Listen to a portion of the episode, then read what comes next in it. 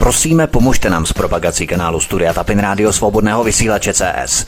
Pokud se vám tento nebo jiné pořady na tomto kanále líbí, klikněte na vaší obrazovce na tlačítko s nápisem Sdílet a vyberte sociální síť, na kterou pořad sdílíte. Jde o pouhých pár desítek sekund vašeho času. Děkujeme. Příjemný, krásný, dobrý večer, dámy a pánové, milí posluchači. Posloucháte svobodný vysílač od mikrofonu a zdraví vítek, přeju vám krásný večer.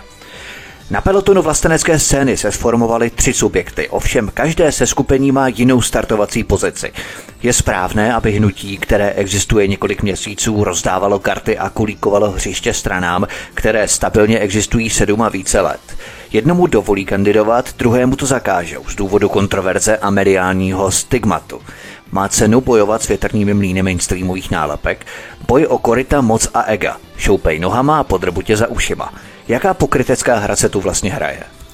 Ve druhé části se podíváme na ústřední bod národní demokracie, který je milostivé léto a neb lidí v exekucích. To se týká více jak 700 tisíc obyvatel Česka. Lidé jsou často v exekucích za bagatelní poplatky v řádu 100 korun. Nenasytní exekutoři však z takového poplatku vytvořili desítky tisíc dluhů.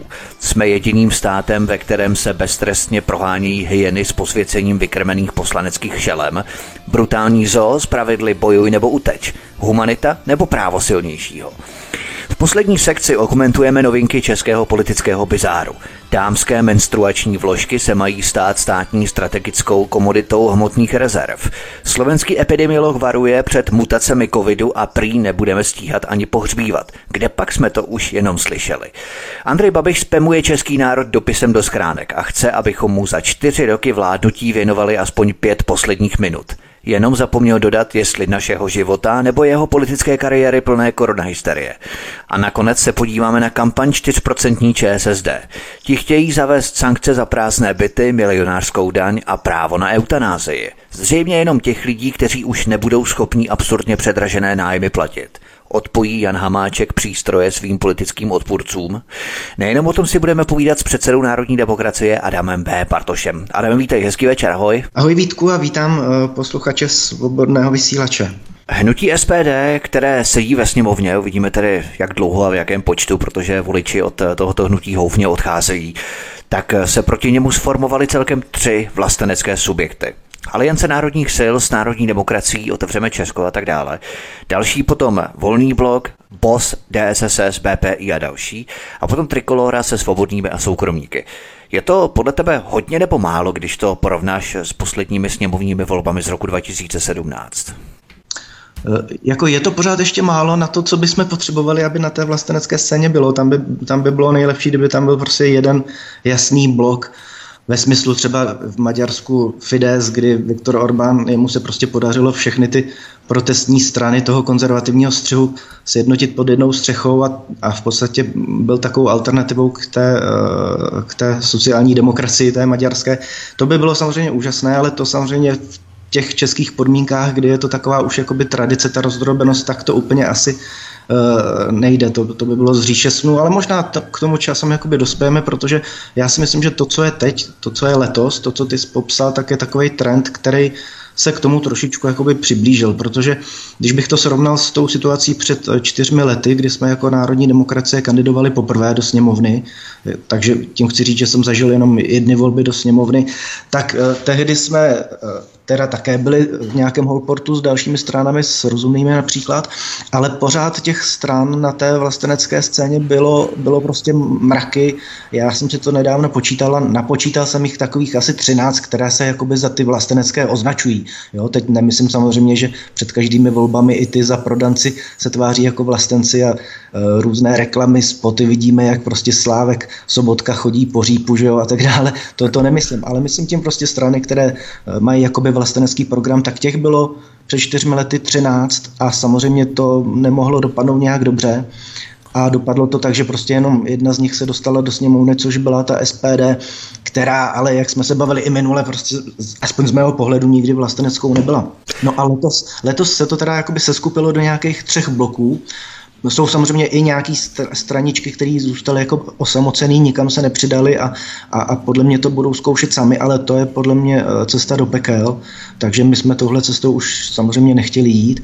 A, a nějak se to prostě tak vyprofilovalo, že tady prostě vznikl jeden blok takových těch vlasteneckých stran, jakoby nacionalistických, kam bych teda zařadil nás a alianci, pak jsou tady prostě strany takového toho populistického střihu, což je jakoby ta SPD ve sněmovně a jí jakoby na paty šlapající prostě uh, volný blok, který jakoby vychází z SPD ostatně, že jo, jakože že Luboš Volný od tamtuť odešel.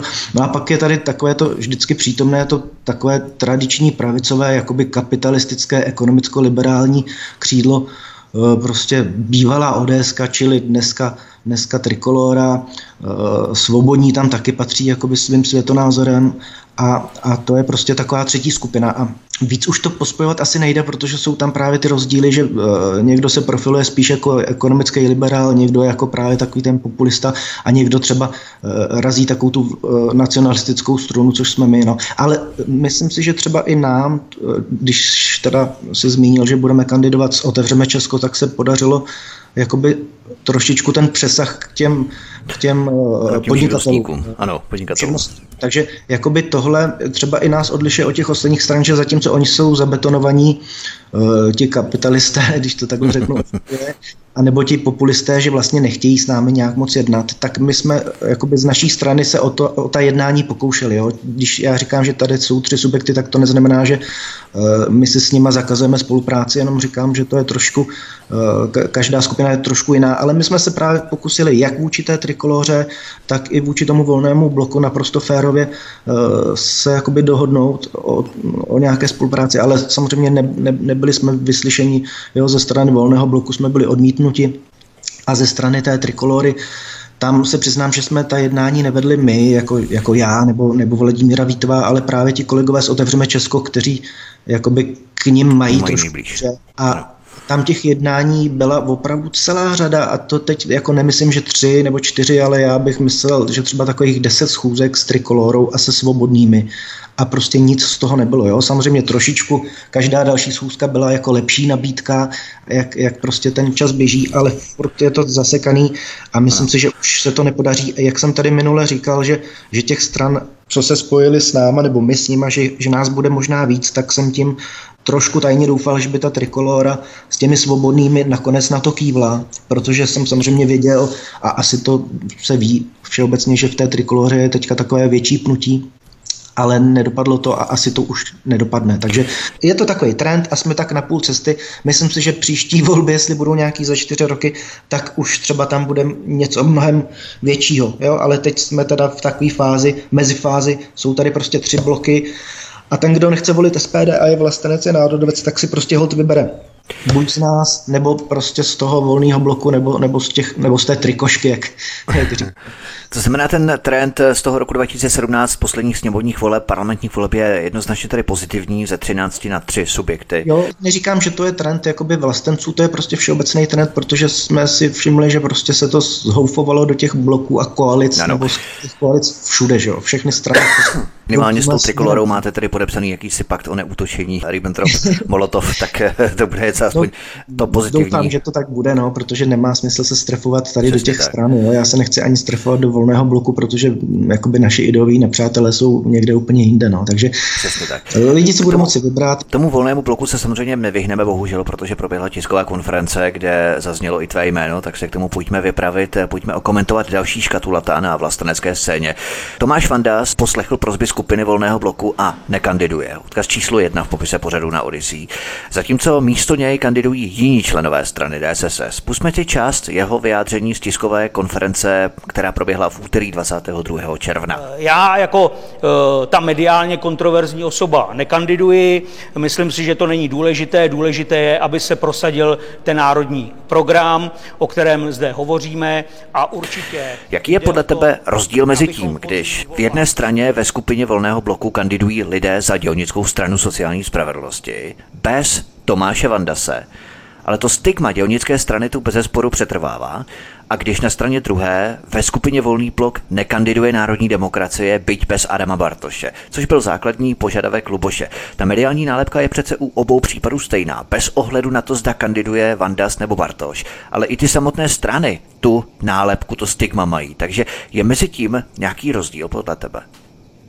No já myslím, že tam není rozdíl a úplně upřímně řečeno tomu nerozumím, protože jako v tom vidím přesně ten rozpor, který ty si teďka popsal a dokonce prostě se stalo přesně to, co, čeho se ten uh, pan Volný obával, že on nechtěl právě, aby se média strefovala do jeho volného bloku tím, že budou poukazovat na dělnickou stranu, ale přesně to se stalo. I když Tomáš Vandas nekandiduje, tak prostě jsem zaznamenal články, kde prostě se novináři podivují nad tím, že prostě s tou extremistickou dělnickou stranou, která figuruje podobně teda jako my těch různých seznamech ministra, ministerstva vnitra, takže že prostě jde pan Volný jako do voleb. Takže, takže jakoby to, co, z čeho se on obával, tak to, toho se mu, jakoby ne, to se mu nepodařilo zabránit. No a důležité jakoby je, že sice teda pan Vandas nekandiduje a to on jako říkal už dlouhodobě dopředu, i když ještě nebyl domluven s volným blokem a jenom sondoval, kam by, kam by teda se ti jeho lidé mohli, mohli vrtnout na jakou kandidátku, ale právě kandidují jeho lidé a, a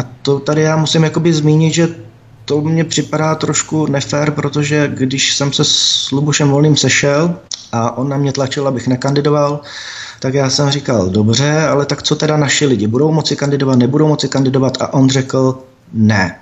A já jsem mu říkal, no ale na minulé schůzce jste ještě připouštěl tuhle možnost. A on říkal, no ale já jsem se mezi tím sešel s Tomášem Vandasem a jemu jsem řekl také to, co vám, že nemůže kandidovat a že nemůžou jeho lidé kandidovat a on už to v podstatě přijal i tu podmínku, že jeho lidé nebudou moci kandidovat, tak teď už nemůžu jakoby vám dávat lepší podmínky než jemu. No tak já jsem řekl, dobře, takže já to beru tak, že uh, nikdo z národní demokracie nemůže kandidovat a s tímhle jsme se rozešli, protože na to jsem samozřejmě nekývnul. No a najednou vidím, že ty lidé z dělnické strany můžou kandidovat, no takže buď se tam něco změnilo, nebo prostě mlžil, nebo prostě nějakým způsobem při tom jednání se mnou jako uh, jak to říci, no, nějaké věci prostě chtěl zamlčet, aby, aby mě jako dostal na svoji stranu, no tak je, je to trošku podivné, no.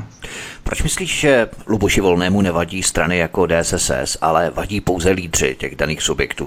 Není to postavené na hlavu? Mají ty subjekty stejné mediální stigma, podobně jako jejich lídři? Pustme si druhou otázku z té tiskové konference. Já ti Tomáši děkuji a ještě bych chtěl, ti chtěl jednou veřejně poděkovat za tvůj střícný přístup, Díky. kterého Díky, bohužel nebyli mnozí další lidé, kteří veřejně deklarují, že jim jde o republiku, že jim jde eh, skutečně o to, aby v této zemi eh, zavládlo právo právo a spravedlnost, tak eh, ti ostatní nebyli schopni bohužel překročit to svoje ego a my jsme prostě poprosili eh, Tomáše, aby ustoupil, aby udělal ten krok, krok dva zpátky, nechal vyniknout své kolegy eh, z dělnické strany, kteří odvádějí kvalitní práci, jak už bylo řečeno, v zastupitelstvech, byli opakovaně zvoleni, mají důvěru veřejnosti, lidé ví, že to nejsou žádní extremisti. Lídři vadí, strany nevadí? Jo, no já teda taky nechápu, ten smysl toho, protože samozřejmě předseda strany vždycky nějakým způsobem ty hlasy přitáhne. Jo. Já, já třeba chápu, že kdybych kandidoval za volný blok, tak samozřejmě moje eh, mediální nálepka třeba nějaké lidi jako odradí, ale zase naopak víc, než jich odradím, tak bych jich jako panu volnému přinesl. Jo. Takže to je prostě něco, ten předseda je přece jenom taková personifikace té strany a je to taková nejviditelnější tvář té strany, ať, ať vezmeme kteroukoliv stranu, takže odmítat jakoby toho předsedu a dát tam jenom nějaké jakoby lidi a ještě třeba zamlčet jejich stranickou příslušnost, to mě připadá takové jako divné. A možná je to tak, že třeba nakonec jako volný blok nemá tolik lidí, jako si myslel na ty kandidátky, takže prostě bere, bere co, co, co, co se kde jako zamane, takže možná i proto změnili ten názor a ty lidi tam nakonec dali z dělnické strany. Jo. Ale No prostě ne, ne, nerozumím tomu. No. Při zkuskách se artikulují jiné podmínky než při té zkusce předchozí. Jak vlastně tedy zněl ten přesný požadavek ze skupiny Volného bloku? Pusme si třetí ukázku z tiskové konference 22. června. Takže eh, byla to prozba, ne, že jsem ho vyzval, to byla prozba. Já jsem tuto prozbu učinil eh, směrem k více, k více lidem. Učinil jsem tuto prozbu eh, k panu Jiřímu Černohorskému, učinil jsem tuto prozbu k panu Eh, Bartošovi z Národní eh, demokracie. Byla to prozba, nikoli výzva, protože v okamžiku, kdyby jsme tuto kandidátku naplnili lidmi, na které mají média opravdu spadeno a nabito, tak ve své podstatě já už bych potom neodpovídal na žádné jiné tiskové konferenci, na žádné jiné otázky, než na otázky, které by byly spojeny s těmi falešnými kontroverzemi těchto osobností. Mohli by lidé z národní demokracie kandidovat ve skupině volného bloku, pokud by nekandidoval samotný lídr Adam Bartoš, anebo oni vůbec nechtěli připustit žádnou kandidátku národní demokracie a bylo jedno, jestli s Bartošem nebo bez. To byla v podstatě ta konečná dohoda, se kterou si se tedy s Lubušem Volným rozešel. Podle mě to je jako takový nesmysl, jo? je to takové kliše, které prostě Luboš Volný pořád opakuje a dost lidí z alternativy mu na to nějakým způsobem skočilo. Dokonce i na svobodném vysílači jsem si všiml, že třeba tvůj kolega Petr Václav mu jakoby přizvukoval, když on poprvé přišel s tímhle argumentem, že bych jakoby mohl poškodit, nebo já, Vandas a další, že bychom mohli poškodit ten, eh, ten volný blok mediálně. Takže jsem si toho začal všímat, že i řada jakoby těch mých nějakých známých to nějak eh, jako respektuje, že, že to má jako logiku tady ta, ta úvaha Lubuše Volného, ale já jsem si řekl, ne, to je prostě taková jako manipulace, je to prostě zbabělý, protože z principu a zvlášť jakoby u strany, která jde jakoby proti systému, nebo prostě... Bojovat s větrnými mlýny mainstreamových no, nálepek je úplně nesmysl. Je, u strany, která jakoby jde po krku prostě tomu establishmentu, přece musíš vzít za vděk eh, těmi kolegy, kteří jako bojují na tvý straně a nemůžeš je jakoby hodit přes palubu a obětovat je prostě t- těm, těm médiím, eh, té mediální sani a myslet si, že jakoby tebe ušetří, když jí prostě předudíš nějaké jako jiné kosti kohrzání, jo? protože přece jako mediální obraz pana poslance Volného také není nějak jako ideální, takže já tomu úplně nerozumím. Já jsem si z toho v jednom svém nedělníku dělal trošku legraci, protože uh, pan Volný říkal, že vlastně nechce tam nikoho, kdo byl jako odsouzen, jo? ale teď prostě nedávno byla, byla poslanská sněmovna požádána o vydání pana Volného a já jsem jako to trošku glosoval a říkal jsem, kdybychom teď jako uvažovali, že bychom s Volným šli dohromady, tak já bych jako byl hrozně proti, protože nemůžu mít na kandidáce trestně stíhaného poslance pana Volného a myslím si, že by pan Volný prostě měl zájmu národa udělat dva, tři kroky zpátky jo, a, a že když prostě nebude kandidovat a když podpoří naši silnou kandidátku, která má prostě dobře našlápnuto do voleb, tak já mu prostě dám tu funkci asistenta poslance jo, a že prostě pomůžu očistit to jeho jméno. A za ty další čtyři roky, který uběhnou, že jo, tak prostě on už prostě prostě bude takový jako čistý, očištěný a nic jako nebude bránit tomu, aby mohl jako kandidovat se vší parádou. Takže, takže to, tohle prostě udělal pan Volný a to mě prostě přijde jako k smíchu. Ostatně, ostatně tam třeba ten zmiňovaný uh, Tomáš Mandas, on byl teda odsouzen za nějakou úplně hro, hrozně banální větu, kterou jsem uh, takhle, já jsem nepochopil vůbec, jak za to někdo může být odsouzen. Já tím vyjadřu jakoby sympatie, že Tomáš Mandas prostě je taky člověk, který je tím režimem jako pronásledován. Ale co jsem třeba slyšel, tak uh, ti další lidé, co jsou na té kandidáce nakonec, tak to je třeba pan Štěpánek, což je jako pravá ruka Tomáše Vandase a on byl Eh, za tu stejnou věc v podstatě odsouzen jako Tomáš Vandas, jo? za nějakou větu na nějakém prvním máji kdysi před deseti lety, takže prostě ten argument zase je úplně lichý, že eh, na té kandidáce nesmějí být odsouzení lidé, protože pan Štěpánek z DSSS je odsouzen úplně stejně jako pan Vandas Bychom to uvedli Jiří Štěpánek. Jo, Jiří Štěpánek, no samozřejmě z Plzně a nemusíme chodit daleko. Ostatně Jana Wolfová, což je taková prostě šedá eminence toho volného bloku, tak, tak jí nevadilo uh, prostě dát na kandidátku v roce 2019 do eurovoleb eh, Davida Ráta, který byl odsouzený a seděl v base za, za jako prostě ekonomickou kriminalitu, takže to, to jsou opravdu jako nesouměřitelné věci. To prostě paní Wolfé nevadilo, ale to, že já jsem byl za nějaké politické názory stíhán, to, to samozřejmě vadí. A já samozřejmě vím, proč to je, protože možná to není ani tak problém Luboše Volného, že by on se mnou ten problém měl, ale má ho, má ho prostě paní Wolfová a to vím už prostě x let dozadu, protože jsme v několika volbách vždycky sondovali tu možnost, že by ta Jana Wolfová, která má taky kolem sebe schopní lidi, že by jsme s ní spojili síly a ona nás vždycky odmítala s tím, že teda já jsem jakoby ten údajný antisemita. Takže jakoby ta, ta, ta žába na pramení, když to řeknu takhle pomyslně, tak to je prostě ta Jana hlavně. No. Nicméně shodujeme se na tom, že jak DSSS, tak eh, národní demokracie mají stigma, ale to stigma nevadí vadí pouze samotní lídři. Takže stigma stran nevadí, ale stigma lídrů vadí. Pustíme si poslední čtvrtou pasáž z té tiskové konference. A řekl bych, že, nebo řekl bych, já jsem to slíbil už v přímém přenosu a my jako volný blok uděláme všechno pro to, aby ta falešná, falešná mediální imič, jak tady osobně Tomáše Vandase, tak dělnické strany sociální spravedlnosti, která je prostě ostrakizovaná a vykreslovaná v barvách, které jsou nereálné, nepravdivé, falešné, kdy ta média prostě opravdu se snaží zašlapat každého, kdo uvažuje vlastenecky a národovecky a správným způsobem pro budoucnost této republiky, tak aby tato image za ty čtyři roky spolupráce zmizela a každopádně Tomáš Vandas si může být jistý tím, že eh, v rámci parlamentní činnosti volného bloku bude aktivně zapojen eh, do toho procesu, který tady prostě v té sněmovně bude následující čtyři roky. eh, pokračovat. Takže, abychom to ukončili, Luboš Volný chce smít stigma nálepku dělníků bez Vandase. To je chválihodné, ale není to přesně to, na co si stěžoval, že by mu vadilo, že by v případě tvé kandidatury neodpovídal na nic jiného, než na otázky kolem Adama Bartoše, ale můžeme očekávat, že na otázky kolem kontroverzních dělníků bude odpovídat úplně při nejmenším stejně často. Takže je to praští jako uhoď, kdybychom to tady schrnuli. Mm, jo, jo, jo, ale já hlavně zase se vrátím tady k tomu jeho argumentu. Ono to jakoby zní logicky, má to logiku, ale přece i kdyby to tak bylo, a já chápu, že prostě ta média neustále kladou ty stejné otázky, ale tak eh, jako kdyby s tímhle měl ten Luboš problém, tak přece může říct v jedné větě, v podstatě v jedné vteřině, že, že to je věc, která je takhle daná, je vysvětlená, už se k ní nechce vracet a přece nikdo ho nebude kvůli tomu hodinu vyslíchat, jo? to je prostě spíš taková, taková výmluva. No.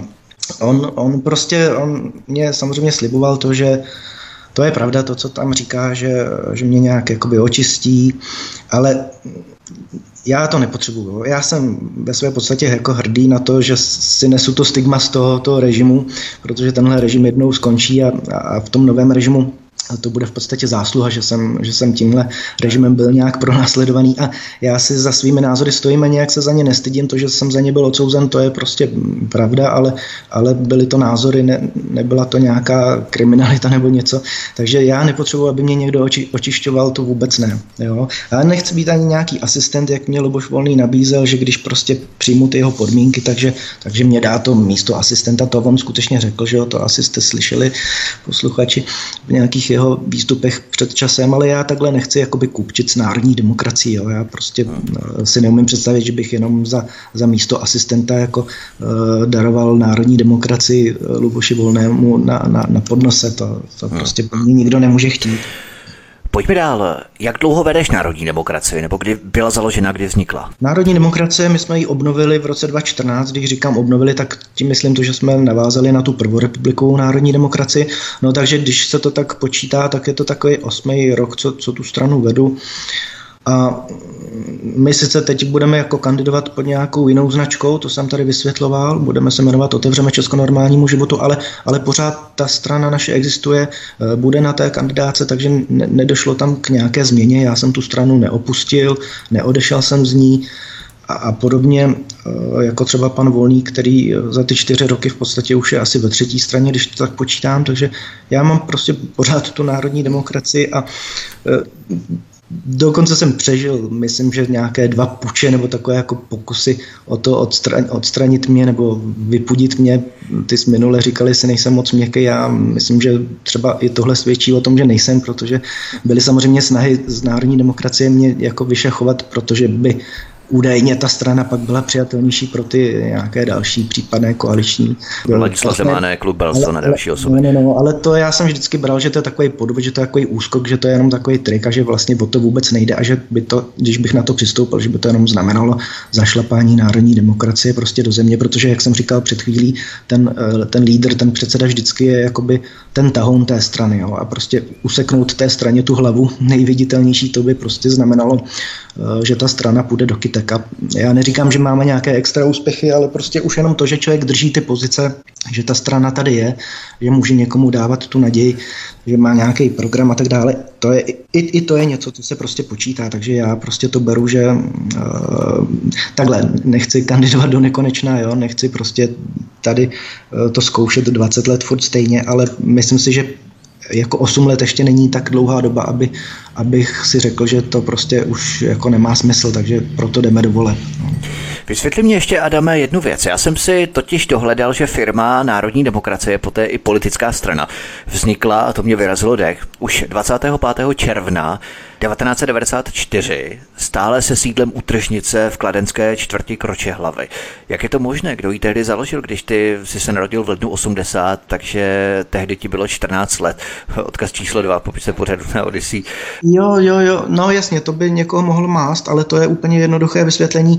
E, ta adresa, kterou si četl, to je prostě naše adresa, kterou používáme jako pro sídlo v, uh, strany, ale je to jiná adresa než korespondenční, takže tady ta, tady ta adresa figuruje jakoby na těch stránkách ministerstva vnitra, vždycky jako ta aktuální, ale protože my jsme tu stranu nezaložili na zelený louce tím, že bychom sbírali tisíc podpisů, ale prostě převzali jsme nějakou už existující stranu, tak ta strana samozřejmě je z roku už, já nevím, 92, nebo co si teď říkal. 94, to no. 94, to sedí, ale vždycky tam je teď, jakoby na tom výpise ministerstva vnitra je eh, to poslední aktuální sídlo, ta poslední aktuální adresa, čili eh, jakoby to, nebylo, eh, to nebyla ta kladenská adresa té strany, když v roce 94 vznikala, jo? ale ty si tam můžeš, nebo každý posluchač si tam může zadat jakoby i úplný výpis, a tam uvidí všechny ty změny, jaký byli ti předsedové, jak se měnil název té strany, jak, kdy se měnily jaké stanovy, jak ty lidi odcházeli, přicházeli do předsednictva. To je v podstatě něco jako výpis z nějaký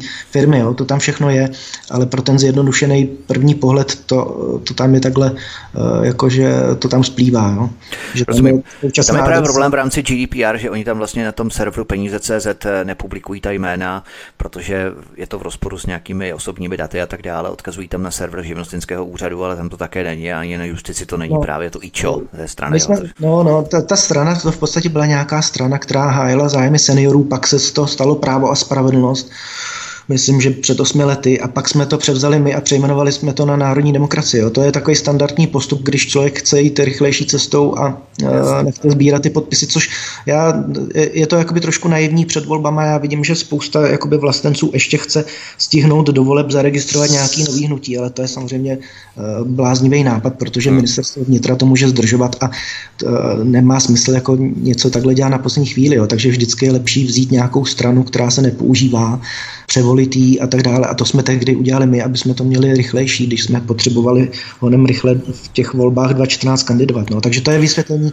proč proč jsme takhle jakoby staří, i když já jsem říkal, že jsme vlastně jenom od roku 2014, jo, takže to je ten to znamená, ty jsi tedy sedm let eh, lídrem jedné a stále stejné strany národní demokracie, nevystřídal si žádné průchodáky, vystupuješ celých sedm let stále pod stejnou vlasteneckou značkou, prodáváš a nabízíš svou značku pod stále tím též produktem.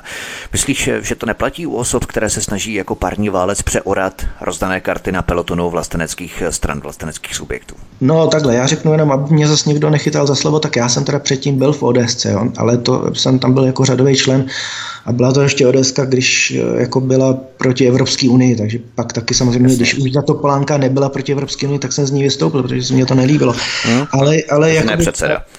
No, ale tam no. jsem byl prostě řadový člen, jo, jeden z mnoha, asi z deseti tisíc nebo kolik tenkrát eh, bylo občanských demokratů. No.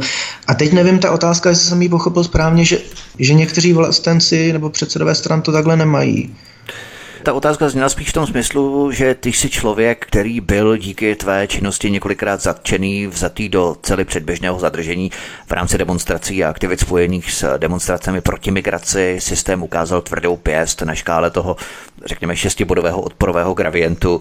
Máš za sebou bohatou vydavatelskou činnost v rámci tvého nakladatelství, také publicistickou činnost jako novinář. Porovnáváme tu v podstatě subjekt, který vedeš sedm let, stabilně stále pod jednou značkou, a druhý subjekt, který existuje pouhých několik měsíců. Není to tak trochu nepoměr, že kdo si takový se snaží rozdávat karty a kulíkovat hřiště? No, tak asi v tomhle jakoby máš pravdu, ale já zase nechci, aby to vypadalo, že se tady jako chlubím, že jsem na té scéně díl, to zase takhle jako úplně nefunguje a ono jako do jisté míry může být pravda to, co říká pan Volný, že on tvrdí o sobě, že, že je jakoby vyvolený prozřetelností a že prostě že samozřejmě mě řekl mezi čtyřma očima před nějakým časem, že jakoby chápe, že jsme tady díl, ale že prostě on ve vší úctě ke mně prostě má ten mediální prostor, je poslanec a on prostě teďka s tím Mariánem jede, jedou na takový vlně a prostě, že nás prostě převálcujou. A že on říkal, jako nepůjdeme proti vám, nebudeme na vás útočit, my vás prostě necháme vyhnít, protože teď prostě uh, jakoby doba přeje nám, jo. No tak jako může to tak být, můžu se třeba já mílit, může být opravdu pan Volný ten vyvolený a může to nakonec všechno vyhrát, anebo taky to může být úplně opačně, že pa, panu Volnému ta vlna, na které teďka jede, spadne a, a do těch vole paní na té vlně nedojede. Všechno, jo, jo, efekt. Já nevím. Jo, prostě uh, možná, možná skutečně je vyvolen uh, jako prozřetelností já v tohle nechci asi, asi nějak rozporovat. No, to, uvidíme, to uvidíme u voleb, jak prostě se nakonec voliči zachovají, no, ale se... Jestli teda on řekl, že, že nás nechá vyhnít, tak já myslím, že národní demokracie má, má silné kořeny a my jen tak nevyhníjeme a myslím si, že tady nějaký čas prostě budeme, protože to cítíme jako svoji povinnost. My se samozřejmě budeme řídit také prozřetelností a proto se hrajeme píšničku a necháme vyhnít eh, to, čemu se říká dnes demokracie, anebo pražská kavárna, tak to možná vyhně. My určitě ne, protože máme silný kořen. Takže eh, my si zahrajeme píšničku a potom budeme pokračovat dál v našem povídání. Podíváme se třeba i na rozumné a další partnery, se kterými kandidujete a potom se vrhneme i na další jedno ústřední téma, které zní milostivé léto a nebo oddlužení občanů v exekucích. Na to se podíváme všechno po písničce. Posloucháte svobodný vysílač od mikrofonu a zdraví vítek a spolu se mnou je tu předseda Národní demokracie Adam P. Bartoš. Hezký večer, pohodový poslech. Adam Bartoš je stále hostem u nás na svobodném vysílači. Písnička je za námi od mikrofonu vás zdraví Vítek a my se půjdeme podívat na další témata. Vy kandidujete ale v koalici s rozumnými Petra Haniga. Sám Petr Hanik kandidoval poprvé do Senátu v roce 2002 a od té doby kandidoval tuším desetkrát. Stále kam si. Myslíš, že je to dobrá vizitka, je to vytrvalost, nebo tu chybí určitá sebereflexe?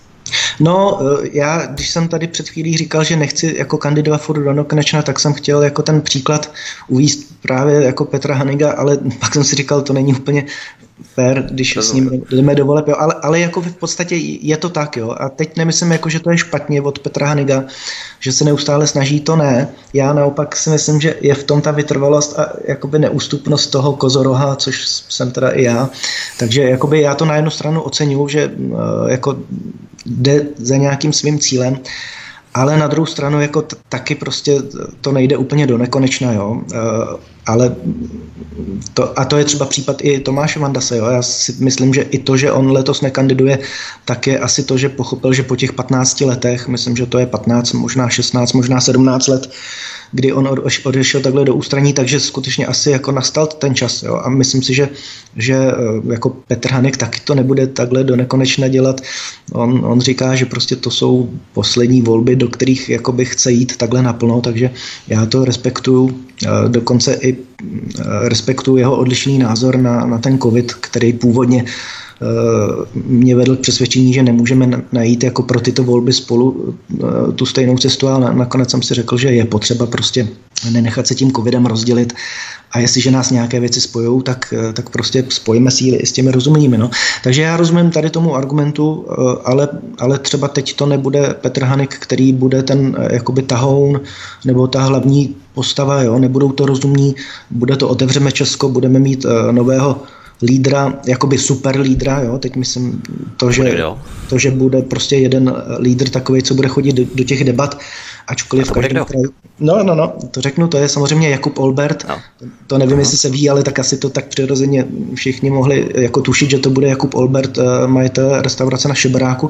A to je člověk, který je neokoukaný, dobře vypadá, dobře mluví, má to v hlavě srovnaný a hlavně je za ním prostě silný příběh, protože on se nezalekl těch policistů a těch pokut a, a ta, ta komanda tam se střídala u něj jak neběžícím páse, zaklekávali tam na něj, odváželi ho na celu předběžného zadržení jako mě, takže to mě je hrozně sympatický, je to prostě takový srdcář a, a, a ranář a prostě nebojí se a šel proti tomu režimu e, prostě e, navzdory všem těm zákazům a nařízením, takže to mně přijde skvělý. A proto jsme s nima našli tu společnou řeč, protože jsou jakoby z, z, ze stejné krevní skupiny. No a takže to je i odpověď na tu tvoji otázku. Prostě Petr Hanek bude teďka jedním z lídrů v kraji a tu, tu stranu, ten volební náš eh, slepenec, ten prostě povede Jakub Olbert. Co se týče Petra Hanika ještě, jak je to vlastně s ním a očkováním proti covidu? Můžeš si s jistotou prohlásit, eh, zda je Petr Hanek pro nebo proti očkování proti covidu? Protože to tvoří jeden ze základních pilířů nebo principů té vaší kampaně, nebo naší kampaně. Já to nebudu zastírat, protože já nevím, jestli to už někde napsal, nenapsal. Petr Hanik prostě je očkovaný, on, on mě to řekl a on tomu prostě uh, jakoby věří, že, že ho ta vakcína ochrání. A já zároveň i vím, že on ví, že, že jsou tady prostě ty názory, které jedeme na alternativě, takže on, on jakoby tuší, že tam je nějaká agenda schovaná za tím celým, uh, za, za celou tou pandemí. Ale zřejmě jako člověk prostě věkově starší, tak zároveň prostě se bojí toho, že by prostě na ten covid mohl zemřít, takže se prostě naočkovat nechal. Jo. Pro mě to je jakoby lidsky pochopitelný, ale eh, já prostě jsem se vyjádřil nedávno v tom, že my jako národní demokracie jsme striktně proti tomu očkování. Ale jak jsem řekl před chvílí, tak myslím si, že prostě eh, my jsme před nějakou výzvou eh, před těma volbama a tam, tam jde i o to, jestli prostě budou ve vládě Piráti, nebudou Piráti. Takže v tomhle se s Petrem Hanegem shodneme, i když třeba eh, co se týče covidu, tak tam některé naše názory prostě jsou, jsou odlišný, rozdílný. No. Co se týče Otevřeme Česko, tam cítím takové trošku protnutí právě s tou trikolorou ohledně živnostníků, podnikatelů a tak dále.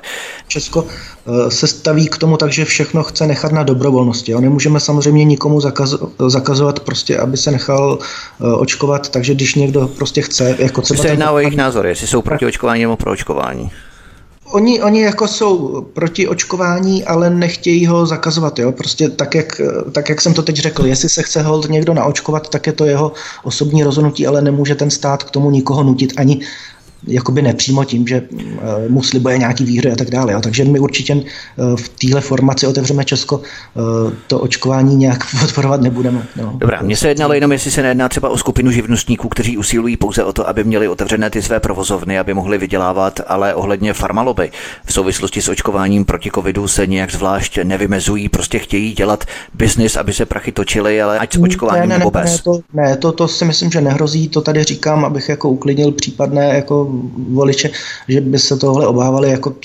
třeba Jakub Olbert má děti, několik dětí, teď nevím kolik přesně, a jako já má ty děti doma, proto, jo, protože tam jde o princip, on prostě podobně jako já nemá důvěru k těm testům, eh, eh, prostě nechce, aby jeho děti prostě si strhkali nějaké špejle do nosu a tak dále, takže tam určitě, jako to by bylo samozřejmě otázka na něj, jak se dívá na farmakoloby a já nemůžu mluvit za něj, ale myslím si tady z těchto věcí, co o, ně, o něm vím, že, že to má podobně ložený jako národní demokracie. Co se týče biznisu i Petra Haniga, s jehož rozumnými jste v koalici ve fakturách ministerstva financí, jsem si dohledal a jenom upozorňuji, že to byl velmi přetěžký úkol se proputat do faktur zpětně téměř 10 let zpátky, ale mě tyhle věci hrozně baví, je to také mé trošku hobby, tak jsem si dohledal, kolik korun čerpala firma zdravého rozumu Nechceme euro za Evropu svobodných států, odkaz číslo 3 v popise pořadu na Odyssey, mezi lety 2010 až 2013. Jednalo se o 9 plateb na základě tehdejších voleb v roce 2000 2010 od ministerstva financí a většina plateb byla v částce 3 miliony 700 tisíc. Červen 2010 to bylo 1,2 milionu korun, červenec 2010 to bylo 19,2 milionu korun a potom listopad 10, červen a listopad 11, červen a listopad 12 a červen 13 to byly částky 3 miliony 700 tisíc korun, listopad 2013 poslední platba z ministerstva financí také 1,2 milionu korun. Dohromady zhruba 43 milionů korun. Bavili jste se s Petrem Hanigem, kam zmizely ty obrovské peníze získané za tři roky čerpané na tuto firmu, odkaz číslo 4 v popise pořadu na Odyssey. No samozřejmě bavili jsme se o tom několikrát, ale eh, teď jakoby tě trošku opravím, jako ty peníze nezmizly. Jo? To samozřejmě byly peníze, které byly vypra- vyplaceny státem za to, že eh, oni dostali tenkrát a teď nevím, který to byly volby, jo, ty si to asi 2010 3,67% no, dostali. to byly volby, volby prostě do sněmovny, do kdy sněmovny. oni kdy měli, já nevím, přes 4%, no tak získali takhle velký peníze. A to byla, myslím, doba, kdy Petr Hanek byl eh, paradoxně s Janou Wolfovou a s Janou Bobošíkovou. Jo. Byl to tenkrát taky blok, že jo, to si možná eh, lidi pamatují, blok Jany Bobošíkové. Tady vidíme, že prostě blok, blok pana Volného, to je prostě jenom používání starého triku. Jo. Ten, ten, to slovo blok vymyslel tehdy Petr Hanik, takže Jana Wolfová to jenom okopírovala. A te, tehdy si ty peníze rozdělili, jo, férově, prostě třetinu měl eh, Petr Hanik jako rozumní, třetinu, eh, třetinu si prostě eh, vzala paní Wolfová, to, co s tím udělala, to já nevím, to jsem slyšel různý zkazky, že si pak hnedka druhý den koupila nějaké auto, nebo co, do toho já nechci teďka zabředávat. A My jsme taky našla... neslyšeli, co s těmi penězi, když tady se bavíme o Janě Wolfové, bychom se měli férově bavit, co s těmi penězi udělal Petr Hanik i Jana Bobušíková. To no, taky nevíme. Třetí našla, třetí našla eh, Bobošíkový, že jo, to já taky nevím, co s nima udělala. Ona pak, že jo, s Janou Wolfovou ještě kandidovala několikrát, takže zřejmě se to rozpustilo v těch dalších volbách. No a Petr Hanik, eh, ten samozřejmě z toho financoval všechny ty další volby, co byly potom, protože jak jsme se tady bavili, že kandidoval vždycky, vždycky, když byly jakýkoliv volby, ať už prostě do, do sněmovny, nebo do, do krajů, nebo do Evropského parlamentu, nebo do komunálu, tak on z toho vždycky platil ty kauce, takže to byl i důvod, proč my jsme v roce 2017 s ním taky šli, protože jsme samozřejmě řešili problém peněz a on měl ty peníze ještě z těch ještě z těch jakoby voleb eh, tady těch z roku 2010 ještě furt měl nějaký tisíce, takže on mohl tenkrát zaplatit všechny ty kauce, což je 250 tisíc, jo, to je 4 milionů, který se musí při sněmovních volbách zaplatit a jsou to v podstatě, pokud ta strana nevyhraje, tak jsou to vyhozené peníze, takže on takhle v roce 2017 zaplatil 250 tisíc. A, takže já... Můžeš bavit o tom, jak, jak to byly zúročené ty peníze, samozřejmě, protože Petr no, Hanik tehdy... A samozřejmě ještě, ještě, ještě tohle výtku, že jo, on zaplatil 250 tisíc a pak, já nevím, dal nějaký 100 tisíce do nějaký reklamy, do nějakých inzerátů, to, protože já jsem byl u toho, tak to si prostě pamatuju, co jsme dělali za nějaký uh, inzeráty v, v deníku Metro a tak dále, takže to se všechno dá do koruny zjistit, kde ty peníze jsou, rozhodně, rozhodně jako nezmizely někde podivně, jako bych si myslel u té Jany Wolfový a Petr Hanik, teda, když se mě ptal, jestli jsme se o tom spolu někdy bavili tak nesčetněkrát, protože on si právě stěžoval, že s tou Janou Wolfovou to bylo složitý, že prostě uh, z něj jenom jako uh, tahala ty peníze a tak dále. A byly tam nějaký neschody, ale on na rozdíl od té Jany to má prostě všechno jakoby sepsaný smlouvy, všechno podložený a tak dále, takže a on si na tom hodně zakládal. Jo. On prostě vždycky říkal, že, eh, nebo vždycky se bál toho, že by, že by na něm ulpělo nějaký podezření, že ty peníze nějak spronevěřil, takže on to má všechno opravdu eh, v pořádku pečlivě. A to si myslím, že můžu takhle říct a ubezpečit všechny, jo, že Rozumím. To znamená, Petr Hanik tehdy kandidoval v koalici za suverenitu a blok Jany Bobušíkové získali 3,67%, odkaz číslo 5 v popise pořadu na Odyssey, takže 43 milionů děleno třemi pro každého, zhruba 14 milionů korun. Nemohou se stát volby i takto lukrativní, pokud se strana nedostane do parlamentu, ale má přes 1%, tak získá celkem slušný balík. Nepočítají s tím třeba některé strany? Možná s tím některé strany počítají, ale to třeba není jako způsob, jakým bych uvažoval já. Jo. Já prostě, mm, eh, samozřejmě někdy se to tak na té vlastenecké scéně říká, jo, udělejme aspoň procento a půl, aby jsme měli aspoň to financování té strany zajištěný na pár let, jo. ale to je prostě takový krátkozraký uvažování, prostě to, mě, mě se to příčí, já jsem to slyšel i letos u těch menších stran, se kterými jsme jednali, že někdy jako se fakt jako prokecnou ti lidé a, a zjistí, člověk zjistí, že jakoby mají tohle uvažování, ale přece my tady čelíme nějaký, nějaký ohromný katastrofě v podstatě je to takový jako tornádo, který bylo teď před pár dny, tak to, to jako se děje vlastně na celý, na celý úrovni tady toho státu, jenom to není tak vidět jako to tornádo. A jsou tady piráti, který hrozejí tady zavíst nějaký praktiky, které jsme znali naposledy z 50. let a podobně.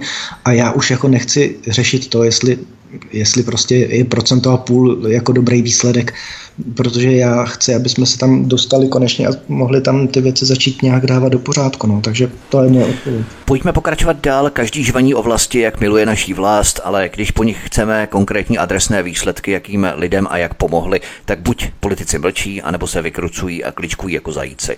Co vás odlišuje konkrétně jako koalici Otevřeme Česko normálnímu životu od ostatních dvou bloků? V čem se lišíte, v čem jste jiní? Já trošku navážu, na ten minulý rozhovor, ty se mě jakoby na to ptal, ono je hrozně těžký jako e, nějaký hmatatelný výsledky ukázat, když ta strana prostě v tom parlamentu není, jo, nebo není prostě v tom nějakým já nevím. A to přece není žádný handicap. Je spoustu organizací, kteří třeba ani nefušují do politiky, ale pomáhají standardně. Tak proč by to nemohli dělat třeba i nějaké no, politické strany nebo hnutí? Samozřejmě můžu, ale jako nedá se čekat, že by ta strana pak jako dovedla něco zařídit na té celorepublikové úrovni, aby to jako pocítil každý. Samozřejmě, když jakoby někdo někde pomáhá a někde prostě eh, něco pomáhá uklízet nebo někomu něco přinést nějaký obědy, no tak to pomůže tomu člověku v tom daném místě a zbytek republiky o tom neví.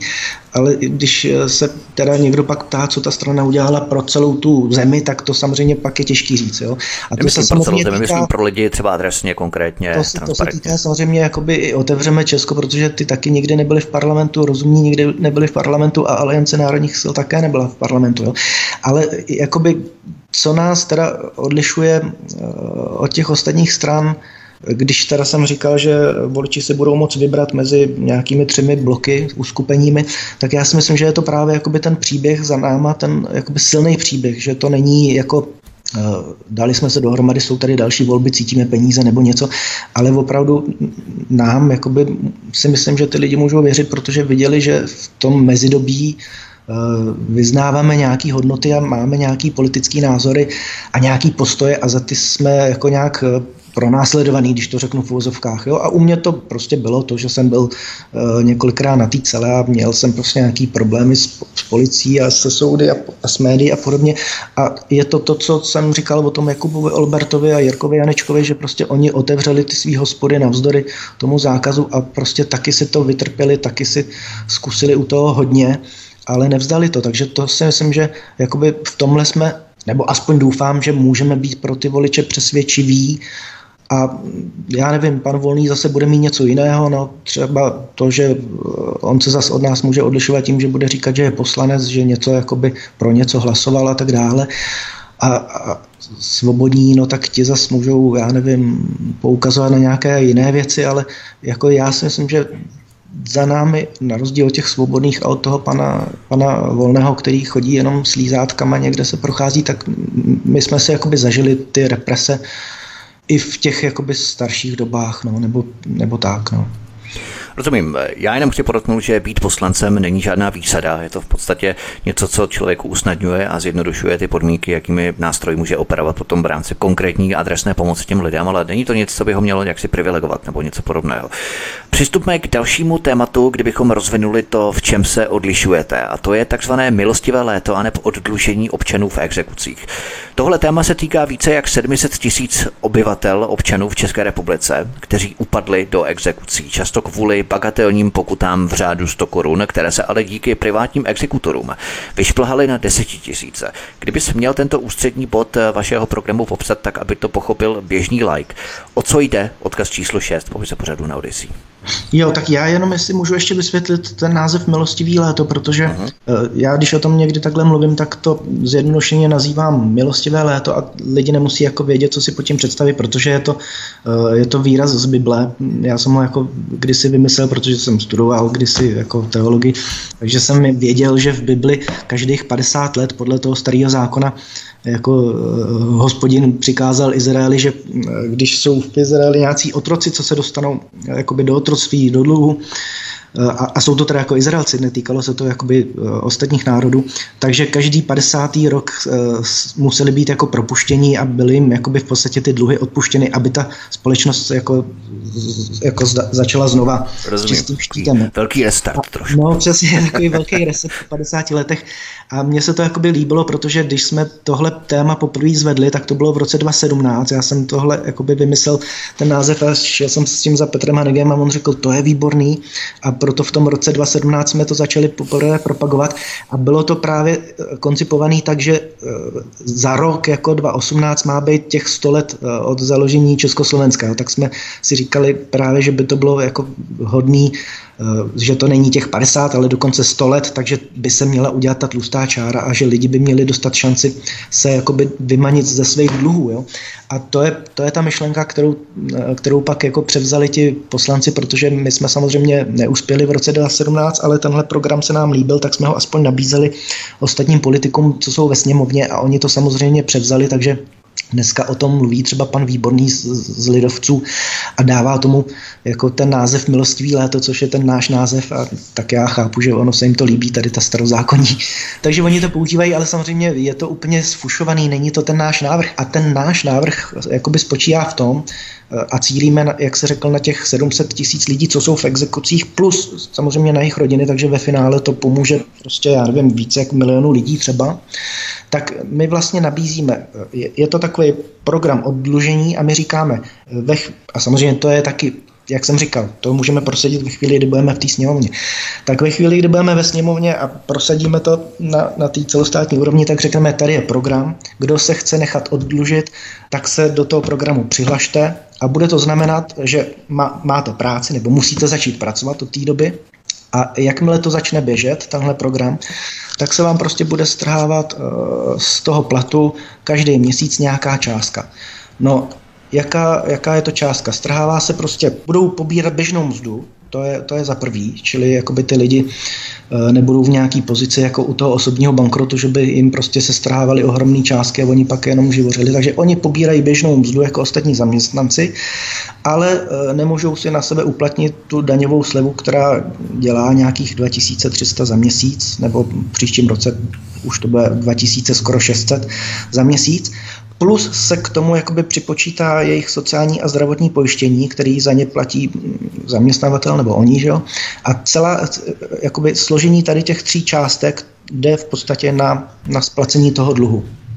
A teďka eh, co, co se tím jako získává, čeho se tím dosáhne, nebo komu to prospěje. No prospěje to jak tomu, tomu dlužníkovi, protože on ten dluh velice rychle odpracuje a, a to, když říkám rychle, tak tím myslím rychle. Jo. Třeba my, tady, my máme nějaké tabulky, kde jsme to počítali, nějaký jako vzorový, takže když třeba má někdo plat, eh, já nevím, 15 tisíc a třeba dluží 200 tisíc, tak on za rok eh, tohle to prostě splatí.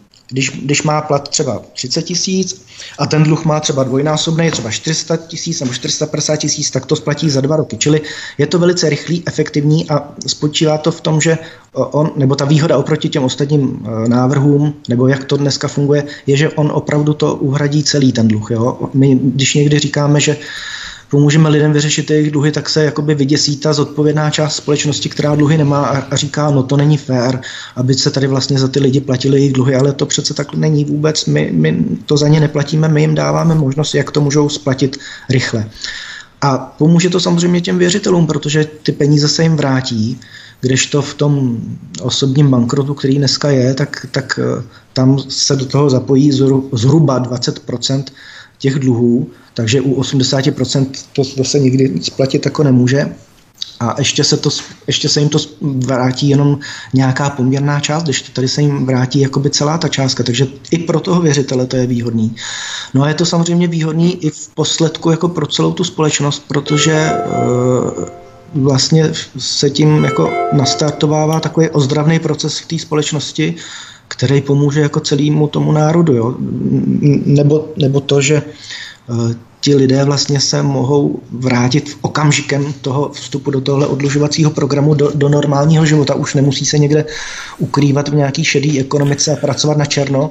Rozumím, to znamená, že se týká i skupiny třeba bezdomovců, já tě jenom přeruším, eh, skupiny no. bezdomovců, která právě je mimo ten systém, protože oni velmi dobře vědí, že jsou zadlužení a v okamžiku, kdyby začali pracovat legálně, tak by jim ten systém všechny ty peníze vzal. To znamená, že pro ně není jiné východisko, než zůstat jaksi mimo ten systém. To znamená, že je to šance i pro ně, jak se zpátky začlenit do té společnosti. Jasně, no ale musí teda jakoby chtít pracovat, jo, protože ten, eh, to je prostě postavený na principu pomož se a bude ti pomoženo, protože je, je, předpokládá to, že ten člověk chce pracovat a, a pak se mu z toho jenom nějaká část strhává, část taková, aby to bylo rychlý a efektivní, ale přitom část taková, aby, aby on prostě měl normální peníze k dispozici k běžnému životu, takže on to jakoby nějak nepocítí na sobě, že by, že by mu tam prostě odtýkali nějaký peníze těm věřitelům. Takže když by byl bezdomovec, který by chtěl opravdu se z toho dostat a, a vrátit se do normální společnosti, tak se najde práci, přihlásí se do toho našeho programu. Samozřejmě podmínka je, že tam musí nějakou dobu zůstat a když, když jako přestane pracovat, no tak samozřejmě to celý končí a prostě zaplatí se mu jenom to, co, to, co odpracoval ten dluh jo, a zbytek toho dluhu zůstane. Jo. Takže člověk, nebo předpokládá se, že to prostě člověk jako uh, dodrží a že to prostě dokončí. No ale když by to takhle bylo, tak samozřejmě i ten bezdomovec se může tímhle způsobem úplně uh, jako vrátit do, do toho běžného života, ale já si myslím, že tihle lidé jako často jako asi nechtějí. Jo. Teď nemůžu mluvit za celou tu skupinu, ale tam je asi trošku jiný problém. Jo. Ale, ale řekněme, že tohle je teda řešení pro ty exekut, uh, ne pro exekutory, pro lidi postižené těmi exekucemi, protože, a to jsem neřekl, uh, v okamžiku, kdy ten člověk vstoupí do toho programu, tak to znamená, že se zastavují ty exekuce na něj uvalené. Jo? No a samozřejmě taky my si uvědomujeme, že tady ten problém jako souvisí s mnoha dalšími věcmi, které se neřeší, jako je hazard, jako je právě to, že tady existují soukromí exekutoři a že je tady špatně spoustu věcí, takže my kromě toho milostivého léta bychom samozřejmě chtěli řešit i ty příčiny toho, proč se lidi do těch problémů dostávají. Jo. Takže bychom chtěli zrušit exekutory jako soukromé, chtěli bychom, aby prostě hazard byl postaven mimo zákon, aby prostě se ti lidé tak snadno do těch dluhů nedostávali.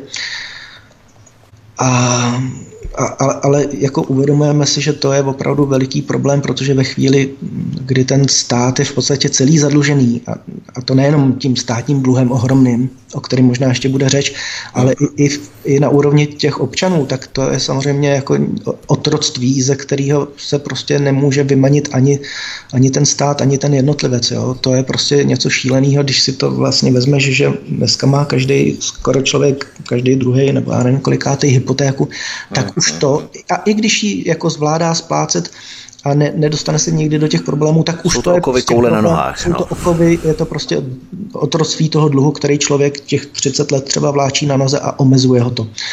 No a samozřejmě horší je, když do toho upadne, že nějakou svojí nešikovností se dostane prostě do, do problému a pak si půjčí a pak si zase půjčí.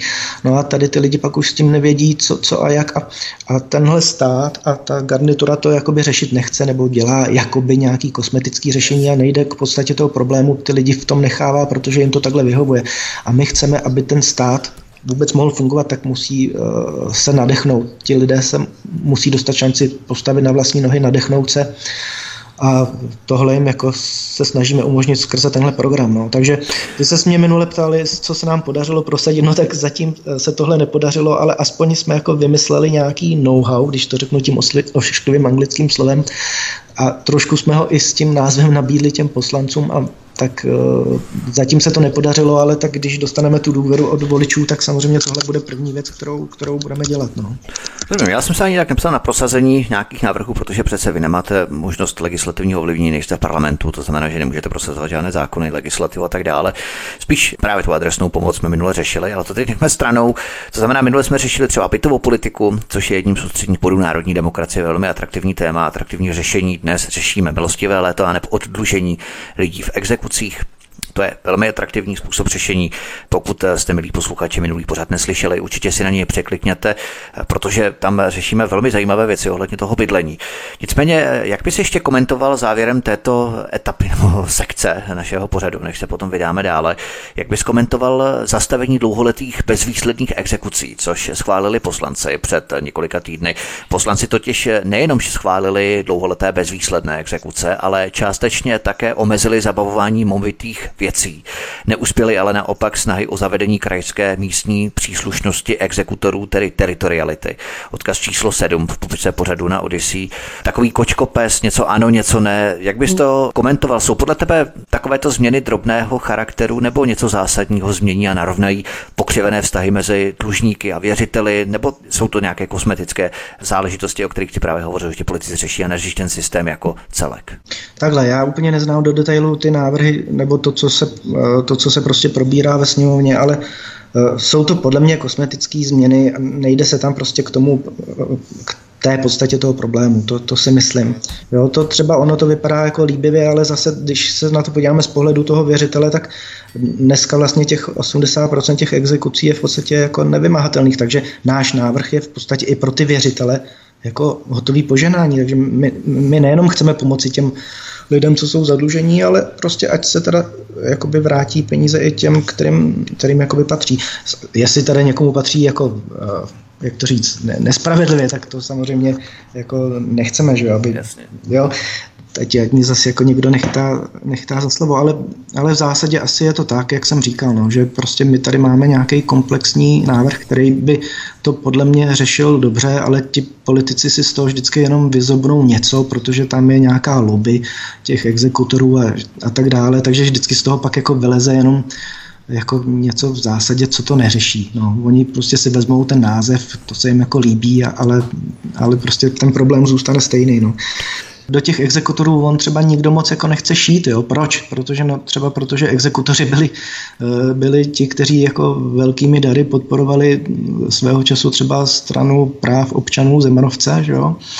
takže jako pak eh, ti Zemanovci nebo spíš ten pan prezident jako nikdy jako nepodporoval něco, co by šlo jako proti těm eh, exekutorům. No. Takže to jsou takové věci, takové jako tajné dohody a to my bychom samozřejmě jako udělali takový tornádo, že by prostě nic tady z těch eh, tajných dohod jako neplatilo. Jo. Takže takže to... Když se podíváme na to, kdo hlasoval pro ty exekuce, tak tam třeba najdeme v roce 2001, když probíhalo to hlasování o soukromých exekutorech, tak eh, proto hlasoval právě Miloš Zeman. Já tady mám právě tu sjetinu hlasování a hlasoval pro ně třeba Miloš Zeman, hlasoval pro ně třeba Ivan David, současný europoslanec, no, no, no, no, tehdy já... sociální demokrat a tak dále. To znamená, hlasovali pro ně všichni ODS, jo, úplně celá politická garnitura. Já to znám z těch schůzek, z těch, když jsme měli nějaký ty jednání, tak tam se samozřejmě jako i řeší takový jako perličky, co se, co se kde jako stalo a tam nám říkali ti lidé z toho spozu, že se modlili, aby tehdy to novináři si nedali dohromady ty dary, co přivstávaly jako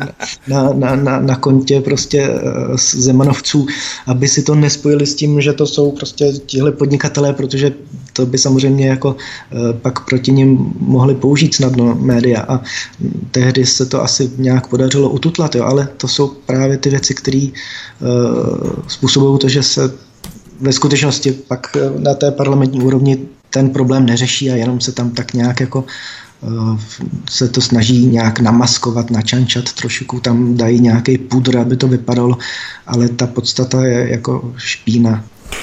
Totiž eh, kancelářem prezidenta Miloše Zemana je Vratislav Minář a Vratislav Minář ovládá firmy Tesil Editas AS, Tesil Edita Service AS a Credit Management AS. A tyto tři minářové firmy jsou správci a druhotní vlastníci pohledávek dopravního podniku hlavního města Prahy. Abychom to porozuměli, tak z cestujících, kteří dluží bagatelní dluh pokutu 200 korun, 300 korun, jo, tak Vratislav Minář vymáhá třeba 10 tisíc korun a tak dále. To znamená, že to mapujeme ČSSD, ze které například Ivan David, Miloš Zeman 26. ledna 2001, už jsem si vzpomněl to datum dokonce, zvedli ruku pro exekutorský zákon a tím se vytvořil fenomén takzvaných soudních soukromých exekutorů. Tak to je přesně ono, abychom si tady rekapitulovali ty opravdu věci, které souvisí právě s těmi Zemanovci. Já, já si myslím, že když se budou dávat věci do pořádku, takže by se měl udělat pořádek prostě i na Pražském hradě. Jo. Teď, teď nemyslím přímo Miloše Zemana, ale mm, ke kterému teda mám taky řadu výhrad, ale minimálně prostě ty lidi, kterými se obklopil a kteří ho drží v určité izolaci a, a v podstatě profitují z toho, že, že ho tam mají na tom hradě a jedou si ty své kšefty, to je prostě jako nechutný a na to by se taky mělo poukazovat. Jo? I když je to prezident, tak, tak prostě se obklopil lidmi, kteří jako nemají nějaké dobré úmysly z tohle zemí, takže tam, tam nás také čeká prostě nějaká potřebná výměna no, na tom Pražském hradě.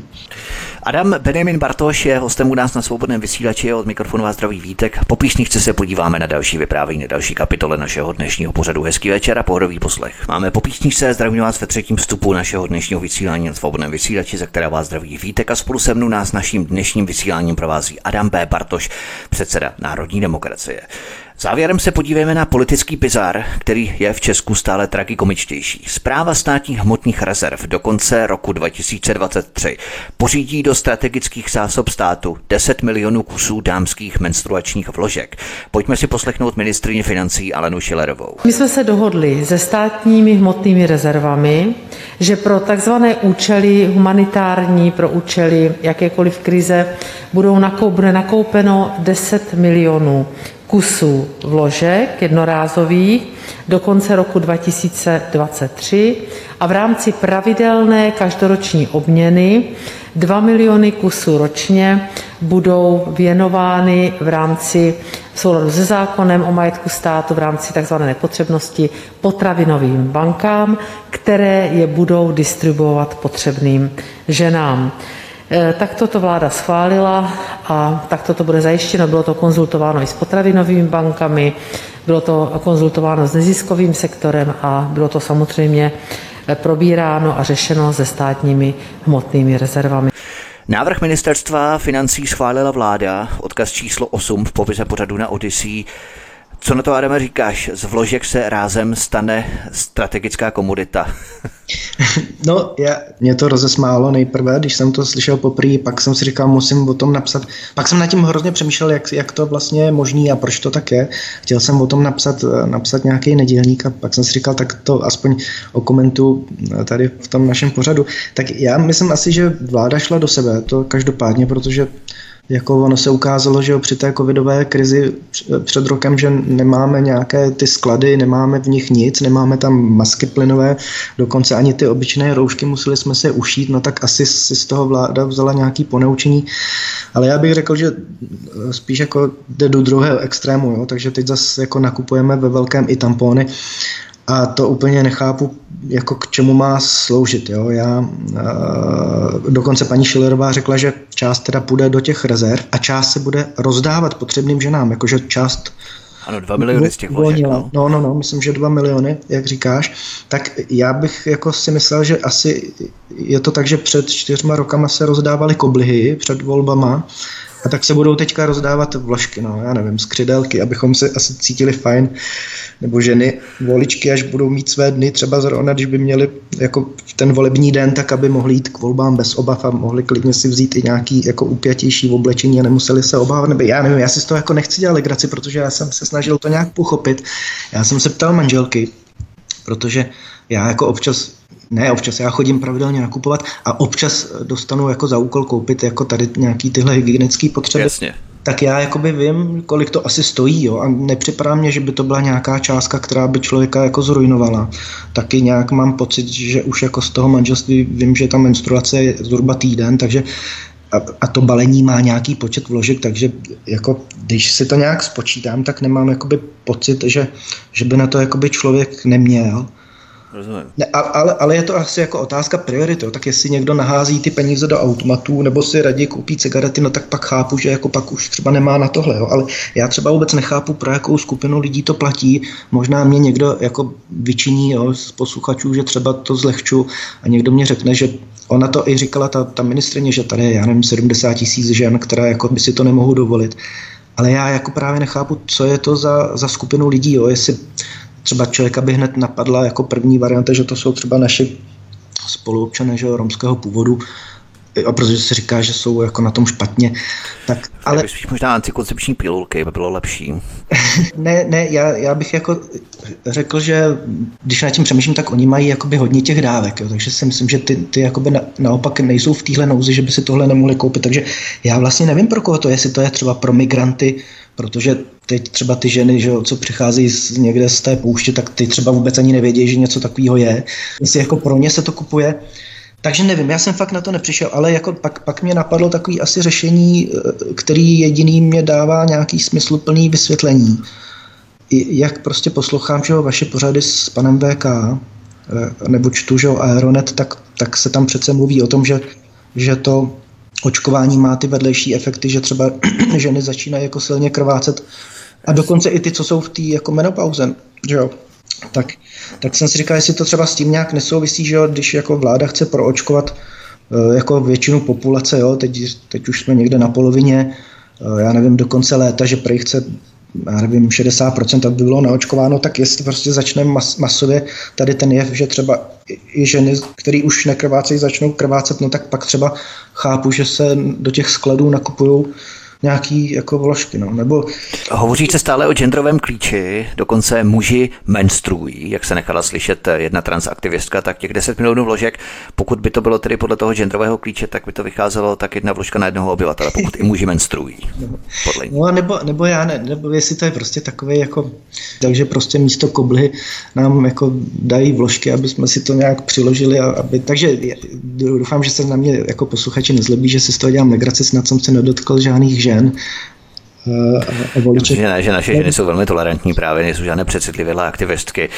Nicméně bavíme se tu o vládě Andreje Babiše a právě Andrej Babiš napsal dopis českému národu, který rozeslal nám všem do poštovních schránek a v něm nás všechny prosí, ale pojďme si ho nejprve poslechnout. Vážení spoluobčané, dámy a pánové, když dnes nebo zítra nebo v nasledujících dnech půjdete do vaší poštovní schránky, tak tam najdete dopis, můj dopis a určitě ho poznáte. A v tom dopise vám píšu, vás prosím, abyste mu věnovali pět minut. Pět minut vašeho drahocenného času, i kdyby to mělo být posledních pět minut, které mě věnujete ve vašem životě.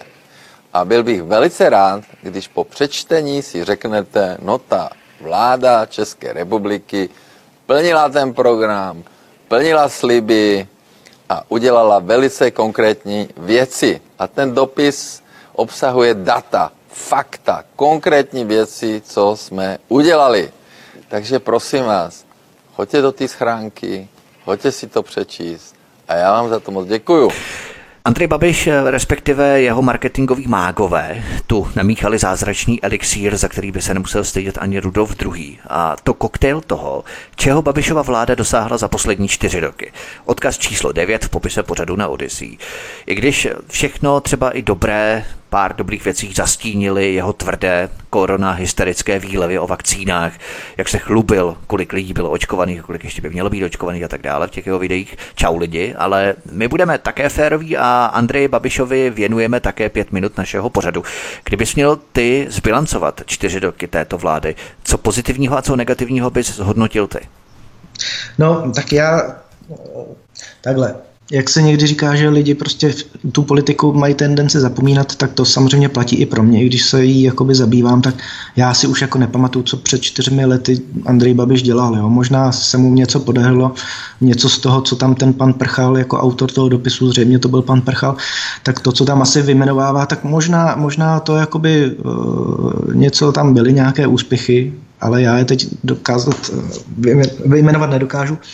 Ale hlavně i kdyby byly, tak já si myslím, že on to prostě celé v závěru úplně, eh, jak, jak to říci slušně, pokazil, pokazil prostě a, a zkazil, co mohl prostě, protože já mám pocit, že když se člověk jako podívá dneska na, na tu politickou scénu a na to, jak tady žijeme, tak, tak musí mít přesně ten pocit, jaký já jsem měl, už jsem to tady zmiňoval, když jsem se díval na ty, na ty záběry po tom tornádu, jako tohle to, to je prostě obrázek, tady ta spustošená země, eh, po jak, jakémsi pomysleném tornádu, to je prostě případ celé, celé republiky. To je úplně rozvrácená země, kde, kde neplatí žádné zákony, lidé už jako ničemu nerozumí, ty nařízení, které byly vydávány, byly nesmyslný. Eh, lidi neví, čemu jakoby můžou věřit, co platí, co neplatí. Soudy to strhávají, že jedno nařízení za druhým, ale prostě eh, vláda znova nařizuje ty stejné nesmysly, i když ví, že jsou nezákonné, že se tady nedodržuje ústava a tak dále.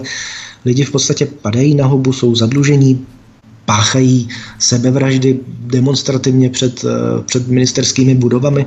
Celý stát je zadlužený, lidi krachují, živnost, Níci přicházejí o své živnosti, v podstatě důchodci eh, pozumírali, z mého pohledu zemřeli v první fázi na lockdown a co, co nezemřeli na lockdown, tak prostě eh, dokončila ta vakcína, kterou dostali přednostně a kterou mnozí z nich prostě nepřežili. Eh, v podstatě, jak jsem říkal, víc než polovinu polovinu té země nechal premiér naočkovat nějakým, nějakým prostě v úvozovkách jeden, nebo možná bez úvozovek. Eh, děti zholouply, prostě nechodili rok do školy a, a tak dále. všechno bylo zastavené, ekonomika, kultura, sport, prostě všechno stojí a, a stát zřejmě zase nejspíš bude od podzima, takže jakoby kterákoliv eh, část toho společenského života nás napadne, na jakoukoliv část se podíváme, tak tam vidíme prostě rozvrat. A, takže jako šermovat nějakými nějakými sliby, jestli se něco podařilo, co měli v nějakém svém koaličním prohlášení eh, před, před čtyřmi lety, to mně připadá jako, že snad nemůže myslet vážně. Eh, pan VK by řekl, to je takové chucpe, macaté, já prostě nevím, co k tomu jako říct. Mně to připadalo tak jako eh, na jednu stranu, i když je to tragický, tak jako smut, smutný, vtipný, že, že jsem si říkal, dejme to tady do toho bizáru, protože to nic než bizár není. Tak to možná bude tvořit naše další kapitoly v rámci našich pořadů závěrem, kdy se budeme věnovat takovým trošku politicky bizárním akcím a novinkám, které probíhají na té naší české politické bizární scéně. Protože když jsme zmínili tu Babišovu diagnózu, nebo možná posedlost koronahysterii vakcínami, tak můžeme zmínit třeba slovenského epidemiologa Vladimíra Krčméryho, který předpovídá novou třetí epidemii. Podle něho se mohou objevit mutace, které budou mít 30 až 40% úmrtnost a také může přijít zoonotická chřipka, při které se lidé nebudou stíhat pohřbívat. Dalším vlnám mohou podle něj státy předejít, jenom pokud okamžitě zareagují na nové mutace, to znamená uzavřou hranice, vyhlásí celostátní karanténu a lidé budou opatrní a nebudou prý oslavovat konec epidemie. Také by se měli nechat podle něj očkovat. Odkaz číslo 10 v popise pořadu na Odisí. Tohle je snad horší hybrid než kombinace Jaroslava Flegra a Romana Primuly, takový skutečně zombí ze záhrobí, až bychom řekli. No, no, no, oni jsou prostě podivní tady ti epidemiologové, prostě ono, když jsem viděl poprvé pana Flegra, tak já jsem ani jako, já jsem ho předtím neznal, jo, a pak podle těch fotek jsem si říkal, to je nějaká koláž, to je nějaký takový ten šílený clown z těch hororů, jak to občas někdy člověk jako vidí, a pak jsem zjistil, že to je jako opravdu jako žijící člověk, jako opravdu, že tam člověk existuje, to mě jako překvapilo, no a ty jeho názory, to je opravdu taky, to není bizár, to je horor, to je, to je něco strašlivého a tady ten pán, jehož jméno teda jsem si úplně nezapamatoval, tak to je, to je prostě ze stejné, lí, ze stejné líhně. Jo? To jsou prostě nějací podivní jako lidé, kteří zřejmě jsou to nějací zombíci a oni chtějí, aby jsme tady také byli taková armáda zombíků, tak nás tady zřejmě chtějí jako naočkovat, protože on, já jsem si ten článek četl, on tam jakoby šarmoval tím argumentem, že že ten nějaký jako nový vir nebo ta mutace, že že bude mít až 40% umrtnost, to já vůbec nevím, jak na to přišel. To snad jedině jenom může být vysvětlitelné tím, že jako ví něco, co my nevíme. On samozřejmě tvrdí, že když to bude takováhle ohromná umrtnost, no tak samozřejmě pak se musí očkovat povinně. No, takže, takže to je asi to, co nás čeká. Jo? Oni tady vyvolají něco, co bude třeba i jenom mediálně ze 40% jako mít takovouhle účinnost a pak teda to očkování už nebude jako dobrovolné, jak bychom jako chtěli udržet, ale bude prostě už povinné a k nás třeba budou někde už nahánět v září a toho já se samozřejmě jako děsím, toho se bojím, no. tak já, já nevím, co k tomu říct, no. jestli on tohle předpovídá, tak já zas, aby, abychom nebyli tak jako pesimističtí a nevytvářeli tady úplně takovou, takovou smutnou atmosféru v tom našem podvečeru, tak já třeba zas předpovídám, abych dal těm lidem naději, něco jiného. Jo? Já jsem dneska jel autem, a kolem nějaký stavby a tam byl takový jakoby pán s krumpáčem a mně připadalo, on byl takový hrozně podobný, někomu jsem si říkal, koho mě připomíná a pak jsem si říkal, jo, ten vypadá jako Adam Vojtěch. Takže že jsem si říkal, to je zajímavá věc, to, to by takhle mohlo dopadnout, to by bylo jako docela dobré pro republiku, kdyby prostě tihle lidé pracovali s krumpáčem v ruce někde v nějakém... Tam by byli více platní, než tam, kde jsou no, teď právě na té pozici. No, by to prostě museli odpracovat samozřejmě, ne, nejenom, že budou od, od válu od té politické funkce, to samozřejmě eh, to, to by bylo málo. Ti lidé budou muset být nějakým způsobem potrestáni férovým způsobem no a budou muset to nějak jako odpracovat. Ty majetky by měly teď nemyslím zrovna pana Vojtěcha, že já nevím, jaké mám, asi nemá tolik nemovitostí jako ten další jeho nástupce, ale, ale tak třeba pan premiér má prostě spoustu majetku a když nechal spoustu lidí takhle úplně uh, zkrachovat, tak já myslím, že, že by se to mělo sanovat z nějakého jeho majetku. A to je jakoby druhá věc. No a ta třetí věc je, že ti lidé samozřejmě, to, i to by bylo málo, jo, tenhle způsob trestu, jo, že ztratí svůj vliv, že, že ztratí ten svůj majetek, to je furt málo, ti lidé ještě prostě by měli do života Eh, do života, do konce života prostě pracovat někde v nějakém dole nebo něco s krumpáčem, prostě vytvářet nějakou hodnotu, aby prostě, jo, prostě musí všechno být potrestáno. Rozumím. Není možné tak teď nám zase budou nadávat do komoušů a já nevím do čeho všeho a tak dále. Dnešní pořad eh, zakončíme volební kampaní 4% sociální demokracie. 4% ne vzhledem k jejich orientaci, ale k výsledkům v eurovolbách 2019, i když u té orientace je to také tak nějak trochu nahnuté. Ústředními body jejich kampaně, kampaně ČSSD, jsou sankce za prázdné neobsazené byty, milionářská daň nebo právo na eutanázii. Prosím pěkně, odkaz číslo 11 v popise pořadu na Odyssey. Myslíš, že ČSSD řeší otázku seniorů, kteří už nemohou platit absurdně předražené nájmy za ty byty, tak mají ještě poslední volbu právo na eutanázii, což jim laskavě zajistí sociální demokracie. No, jo, no, já, já jenom myslím, že to možná jako je nabídka nejenom pro seniory, ale mm, jako to je asi pro nás, pro všechny, protože pokud tady tenhle politický proud jako zvítězí, tak uh, nám asi ne, jako nic jiného nezbyde. No. Takže oni prostě tady zničili, co se dá a teď už nám jako nabízejí jenom tu eutanázii, abychom si to mohli jít nějak hodit tak eh, to je taky takový nějaký výsměch. No. Ne, ale když bych to měl jako vážně okomentovat, tak samozřejmě tady je z toho vidět to, eh, kam se posunula levice jako celo, celoevropsky, jo, že prostě místo hájení zájmu, eh, já nevím, dělníků a tak dále, pracujících, tak, tak se to prostě posouvá k nějakým těm úplně pseudotématům jako marxistickým, neomarxistickým, jakože prostě ochrana, ochrana nějakého klimatu a a LGBT, tady těchto nesmyslů a, a eutanázie a potraty, ale to přece vůbec jako lidi netrápí, jako pracující lid, pro který vždycky jako ta sociální demokracie tady měla být. No. Takže tady je vidět, že oni se jako z ničeho nepoučili a jestli jim teďka teče do bota, nejsou si vůbec jistí, že se dostanou do sněmovny, tak místo, aby jako si vzpomněli na ten svůj program, tak, tak zkoušejí zase pořád takovéhle nesmysly, které jsou prostě nevím, jako komu, komu ten návrh na Čím usnadnění. Pořád to jsou stejné věci, nějakým způsobem variované. Může, jo, to, to, to, snad můžeme si z toho jenom tady takhle jako dělat legraci, to nemůže pomoci žádný uh, hmatatelný skupině k, lidí, které uh, jako jimž by to přineslo nějaké uh, nebo ani té sociální demokracii to nemůže přinést nějaké hlasy, protože jako, já nevím, kolik je takových lidí, který by sociální demokracii volilo kvůli tomu, že jim sociální demokracie umožní, aby se nějak pokojně mohli rozloučit s touhle existencí. No. Nevím. Takže role Jana Hamáčka, který vypíná, odpojuje ty přístroje na JIP a no, stělesňuje to právo na eutanázi. No, teď mě napadá, že to takový celý morbidní. Jo. Tady jsme před chvílí komentovali toho pána, co říkal, že zase budou všichni jako masově umírat. A to už jsme tady právě taky slyšeli o té sociální demokracie. Jan Hamáček, že jo, No, ale to přece byly ty mrazáky, že jo, mrazáky Jasně. v ulicích, furt prostě nějaká jako smrt, takže prostě mrazáky, teďka eutanázie, no jako, já nevím, prostě lidi chtějí něco pozitivního, tak já si myslím, že, že to pozitivní, teda když ho nenajdou u těch vládních stran, tak by prostě mohli najít u těch, uh, u těch stran alternativních, opozičních, neparlamentních a my jako otevřeme Česko normálnímu životu tak prostě slibujeme, že přinášíme a budeme přinášet nějaký pozitivní hodnoty, pro který má smysl nám ten hlas dát. No. Já tady právě mezi tím programem sociální demokracie spatřuji takovou paralelu se skřiveným zlovolným šklebem Anthony Fauciho a jeho posedlostí naočkovat celou Ameriku. Nicméně za prázdné byty po seniorech a po lidech, kteří mají právo na sociálně demokratickou eutanázii, budou developeři platit do pokladničky ledového domu peníze za sankce za ty prázdné byty, které po nich zbudou. Hezky to mají vymyšlené.